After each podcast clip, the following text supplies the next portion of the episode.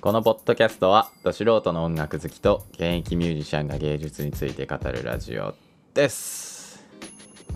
おっぱいわーいえーわーいわーいということで、えー今週はいも始まりました、フリックス FM。おっぱい FM へ皆なさのでね、ん、ようこそ。 ちょっとね、はい前回、前回というか、お休みをいただいてたんですけども、はい、まあなんか、なんかね、よくわかんねえなーっつうことで、はい、まあ、取っちゃおうということになりましたと。はい、はい。ということでね、はいまあ今日も元気にやっていきましょう。ということで、おっぱい FM を撮っていきましょう。はい、えー今日のトピック、太郎さんお願いします。はい、えー、ということで、今回はですね、えータイトルに出てると思うんですけど、はい。カバーが本家を超えることはあるのかうん。というね、タイトルで、まあ、多分上がってると思うんですけど、いいでまあ、すね。例のごとくプレイリストを作らせてね、えーここちらで作らせていただいて、うんうん。えーまあ実際この曲のこのカバーマジいいよなとかうなんん、か、そうね、まあ、超えてるかどうかは、まあ、別として、やっぱ、世のま中あにそは、ねのバンドのね良さをそうそうそう。残しつつ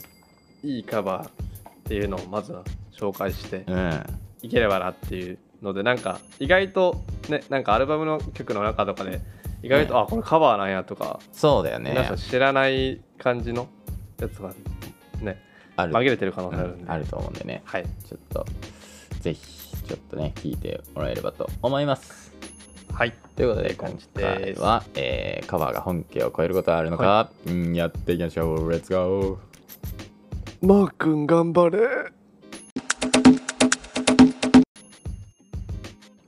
はい、えーということで今回はねカバーが本気を超えることはあるのかとーう。いうんタイトルで始まっておりますが、まあ、フリークス FM としての結論としては、えー原曲オリジナル曲の、うんえーまあ、音色良さを残しつつ、えー完全に自分たちのものにしているなあという。っていう定義であれば超えていると超えていう判断にはい、なったと。判断にします、うんはい、そういう言葉の概念の定義でいきますので、はいえっ、とはい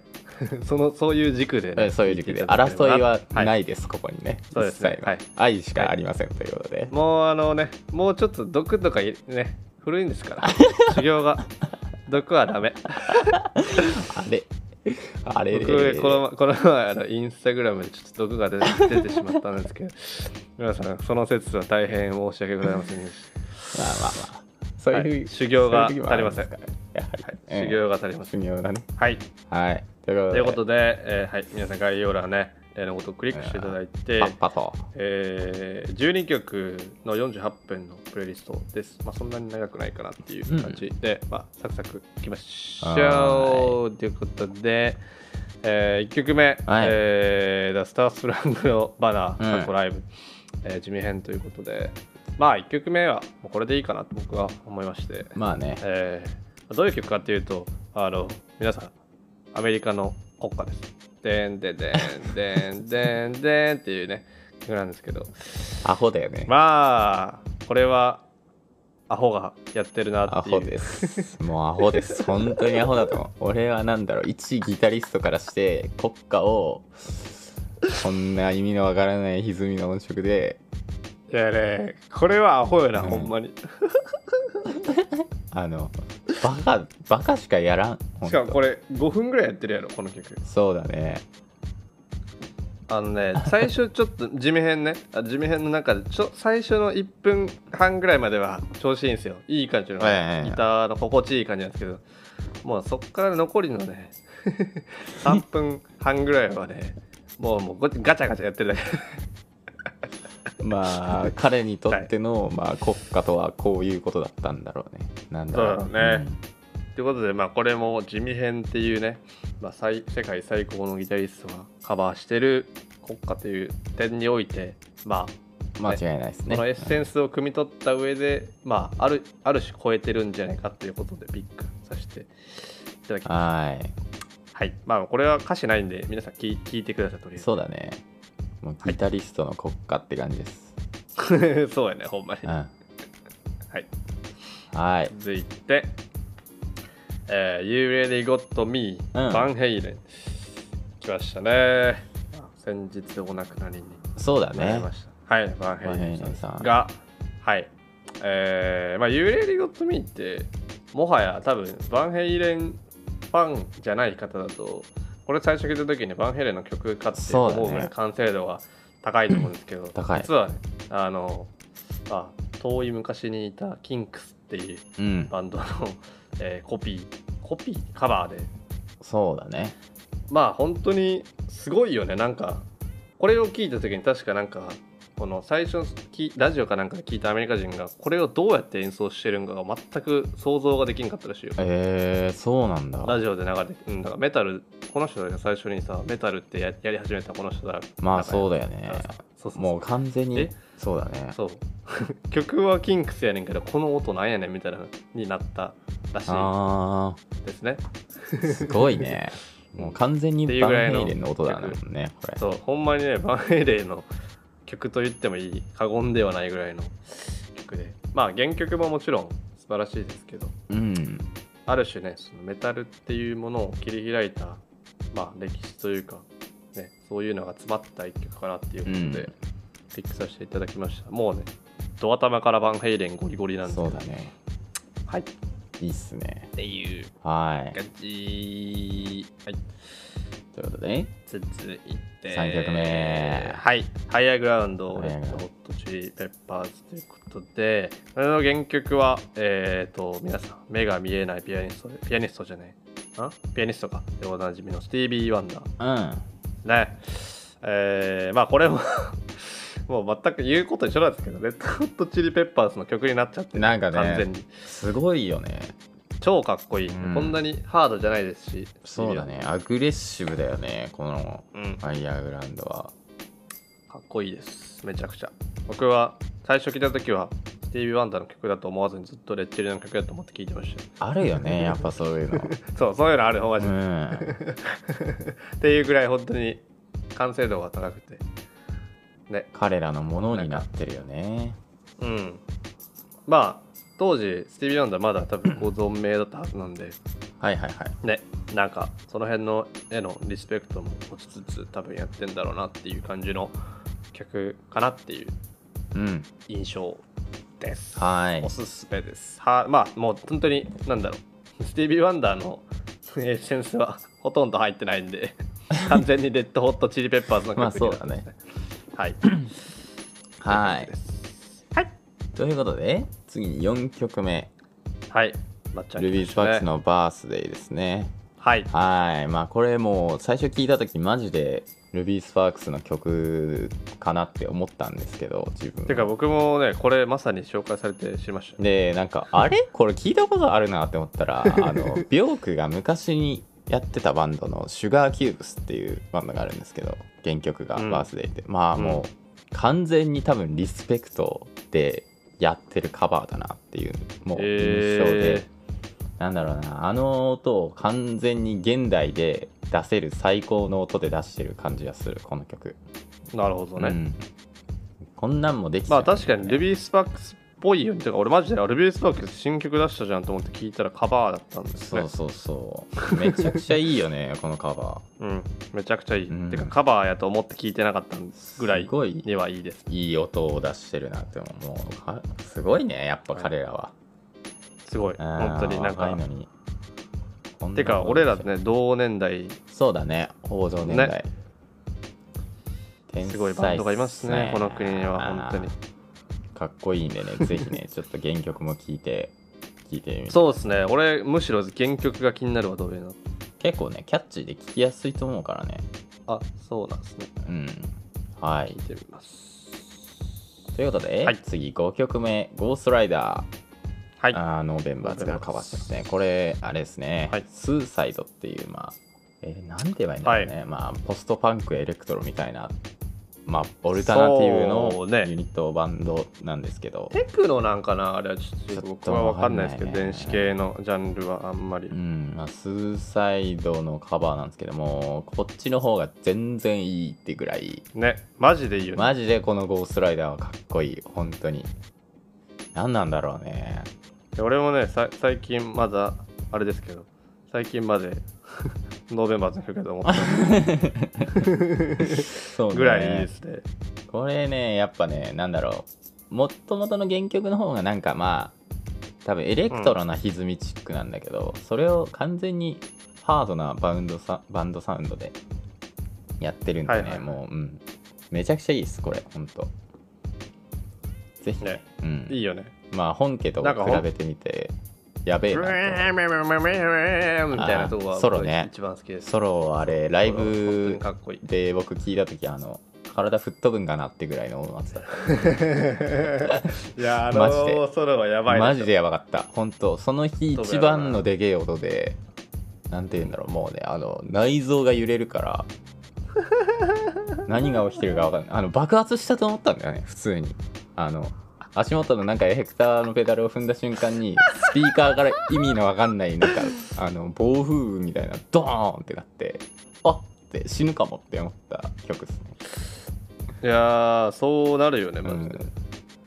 はいということでぜひていう感じのう曲。ん、ぜひ聴いてください。はい。はい。はい、6曲目。2月。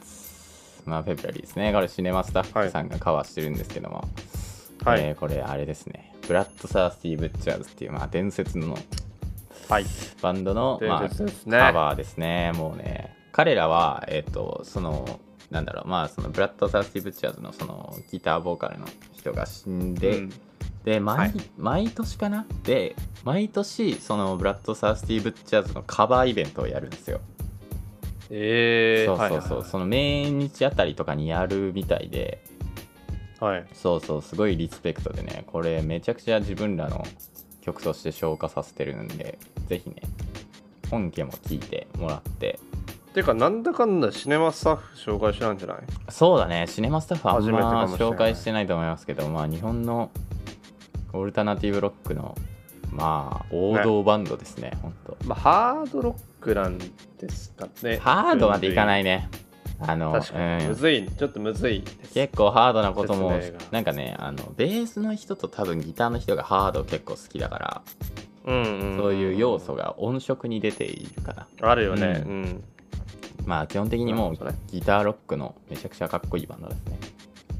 うんはい。なんかまあ、なるほ結構知ってる人もいるんじゃないかな。あの、進撃の巨人とかのアニメソングとかにも使われてるぐらいなんで。どあそうなうん俺知らなかった、それあをのそれを逆に知らなかっスたケープっていう、あの、でーでーでーでーっていう、はいはいはいはいはいはいエンディングかなに使われてたりするんではいはいはい結構もうみんな知えってるんじゃないかなと思います。ー、なるほどはい。はいって感じですかね。はい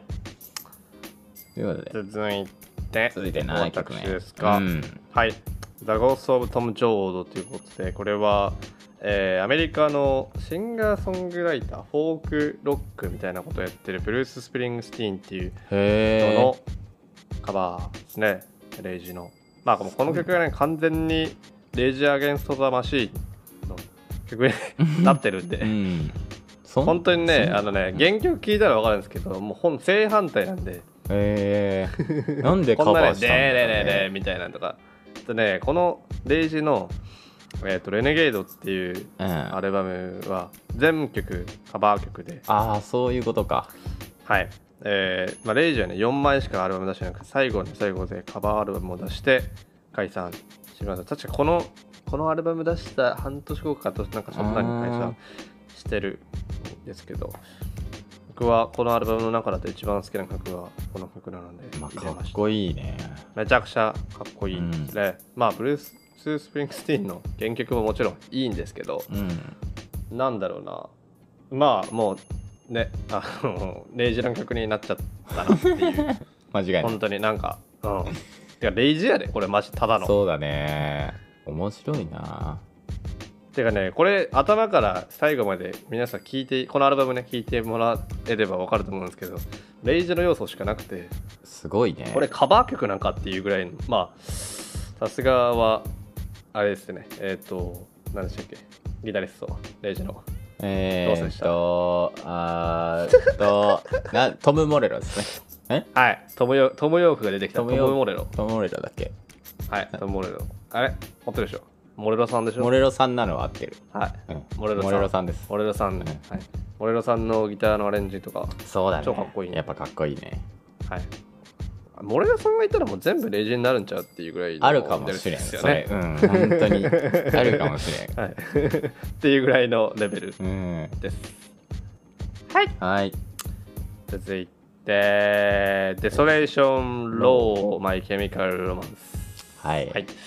これ原曲は、えー同じくフォークロック界巨匠の方ですね、ボブ・ディラン。あの知らない人はいらっしゃ巨匠る。すぎるね、巨匠も巨匠 まあねせせ先日というか最近ノーベル賞も取ったぐらいのうん方ですけどその人のカバーで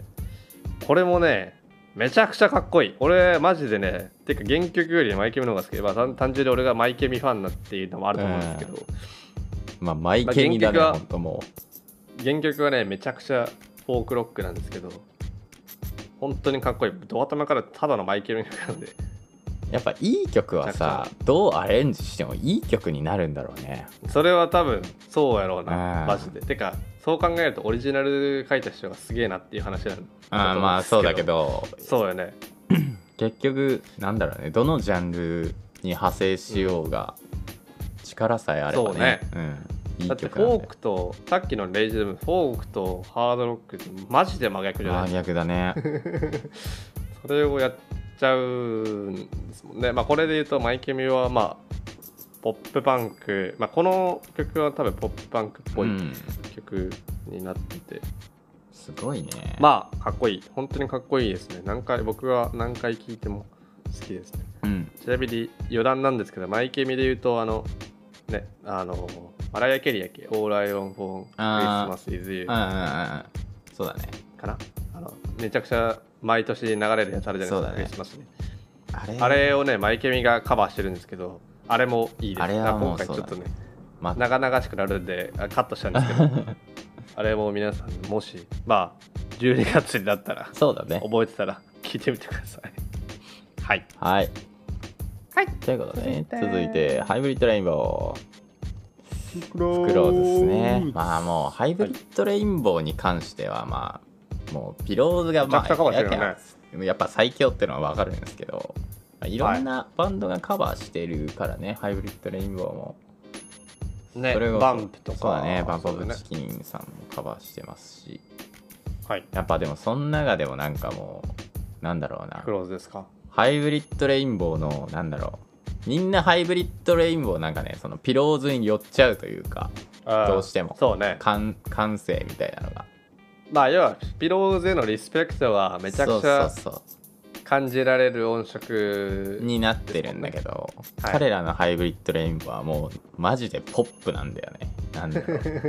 あ何なんだろうねもうなんであんな変わるんだろうっていうぐらい違うんだよねなんか本当に自分たちのものにしてるというかね、なんか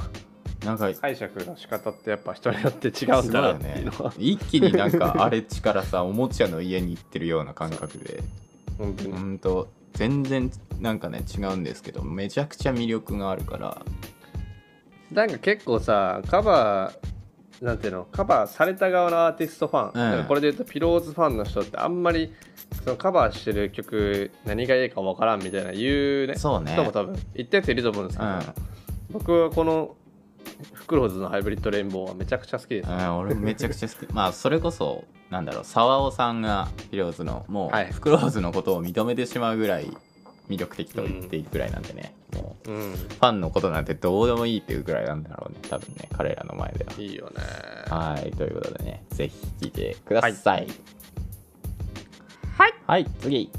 10曲目かなはい、えーオアシス、ええマイジェネレーション来ましたね、まあ、マイジェネレーション自体は、えー、フーザ・フーっていう、うんバンドの、まあ、超名曲で、本当にこれもなんか、はまあ、日本でいうハイブリッドレインボーぐらいいろんなアーティスそトうだがねカバーしてる曲なんですけど、本当にね、あのね、オアシス、何なんだろうね本当にこれ最初聞いた時はマジでオアシスの曲やと思ってたんですけど、まあ、あんまり音楽を知らない時に。うんなんか、やってる曲というか音楽のジャンルはさ、あの、両方ともただの純粋なストレートなロックなんですけど、うんここまでなんか、現代版ザ・フそうーっだていねう感じのうん音というか、やっぱね、リアリアム・ギャラガーっていうえフロントマンバケモンですえよ化け物だね リアムが歌ったら全部オアシスの曲のあれや確マかジにで確かにいやすごいよねなんかプレイヤーに紐付いてるのかもなその音質というか、うんさっきうのんさうんレイジのあれでもそうやったけどさ、そうだねなんかだってリアムが歌ったら何でもオアシスの曲になるやんマジでマジでそうだね多分どの曲でもそうだと思うマジで うん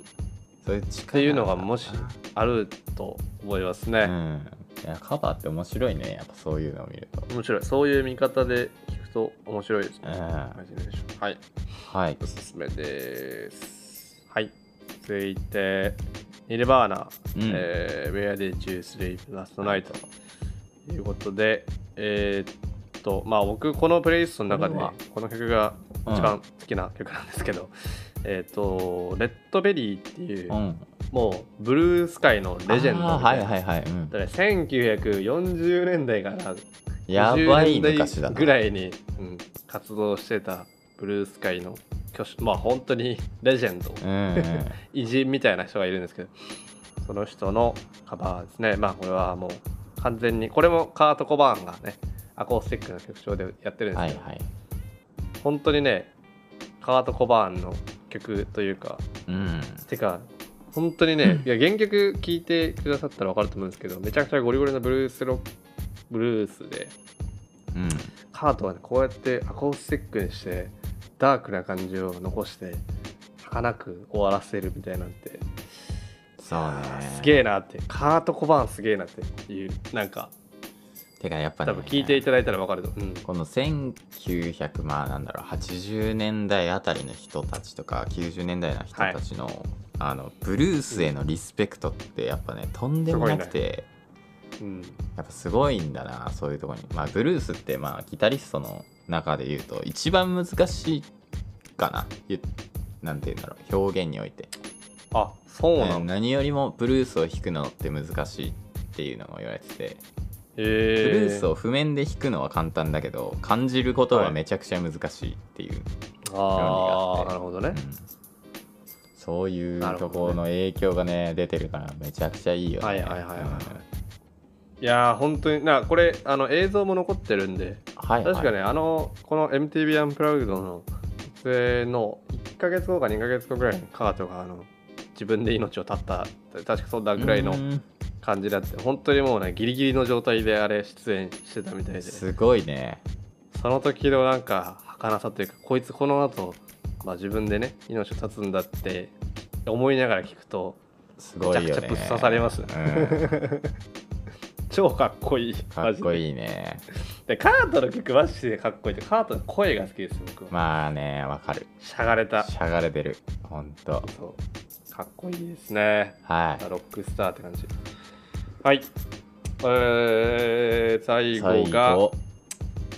はい、えーシドビシャスマイウマイウェイェイえー来ましたねこれも皆さんシドの曲だと思ってる方多くいるんじゃないですかね えーこの曲自体は確か1920年とか30年そうだねもうち有ょっ名と後かなな曲ぐらいのだよねクラウド・フランシャスかな、うん人が、あのーポップスのアーティストなんですけど、まあ原曲フランス人の方で、全部フランス語で、ちょっと僕は、ゆね、おっしゃってる意味がちょっとよく理解できないんですけど、フランス語なんで。まあ、なんだろうな、まあ、シドが歌うとパンクになる。もうふざけてるようにしか聞こえないもんねこの前で、これ一応歌詞があるんですけど、シドルシャスさんね、あの、 何をおっしゃってるのかわからないん で。ラリってますから うわね。うわうわうわうわってずっと言ってる曲ですね。いいなまあでもなんかね、いいよね、うんこういうマイウェイも。映画で「シドナンシー」っていう映画があってナンシーってあのシドの彼女を、はいはあのまあ、シドセックスピストルズデビューから、まあ、追うみたいなドキュカバドキュメンタリーみたいチックな映画があるんですけどい。はいはい。それでも完全に再現されてて、まそあ、う当時のライブ映像みたいなのがライブ映像うんうのん PV か、が残ってて、ね、階段からレロレロヘロヘロになりながら降りてき てぐちゃぐちゃに歌って最後観客をバンバン銃殺しまくって終わるっていうやばいや衝撃的なね。映像なんです けどかっこいいよかっねこいいね。マジで何やってんんだよ、お前っていうね。絶対に今はもうできないことだからないや、そそれは、あれはやっちゃダメなやつですね。はい。ちなみに僕は最近買ったシドビシャスのうん T シャツを着て、レコーディングしておりますっとなるほどいいっすねはい。愛してるぜ、シドと。やっぱというねことででもこう聞いていくと全部こうリスペクトだよね本当そうねどい形ほんまになんでかあれうんうん。面白いでな最後、マイウェイで締めるっていうのは間違いない大事。うんははい 、いいい締まりじゃないですか。いい締まりだと思います。